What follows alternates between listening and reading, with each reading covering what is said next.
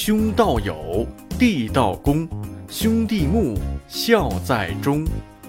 本句是说，我们应该处理好与兄弟姐妹的关系，意思是对待弟弟妹妹要有爱，对待哥哥姐姐要恭敬，兄弟姐妹相处要和睦，孝心会使全家乐融融。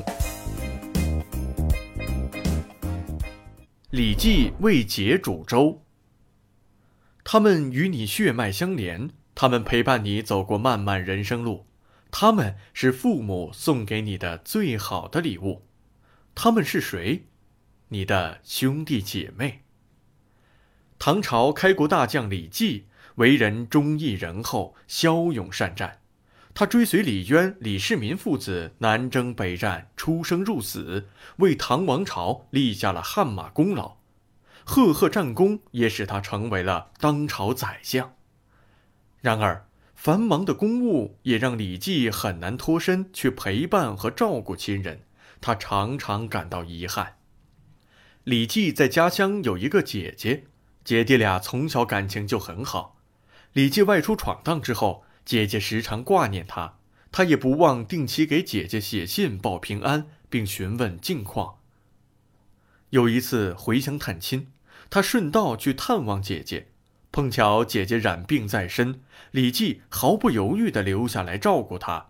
虽然身边有不少仆从，他从来不让他们插手，总是亲自给姐姐端茶送水、熬药煮粥。每当看到这个官至宰相的燃须大汉亲自劈柴生火，姐姐心里总是又感动又心疼。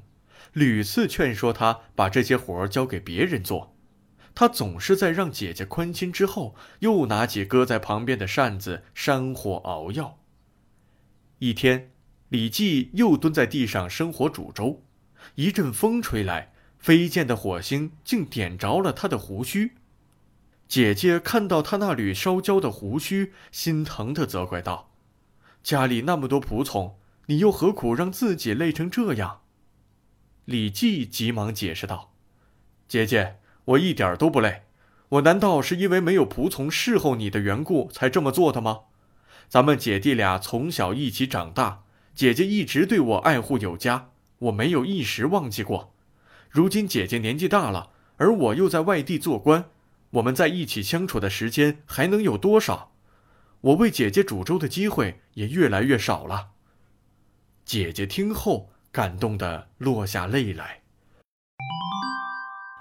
当李绩那样的铁血男儿展现出细腻温情的一面时，更令人动容。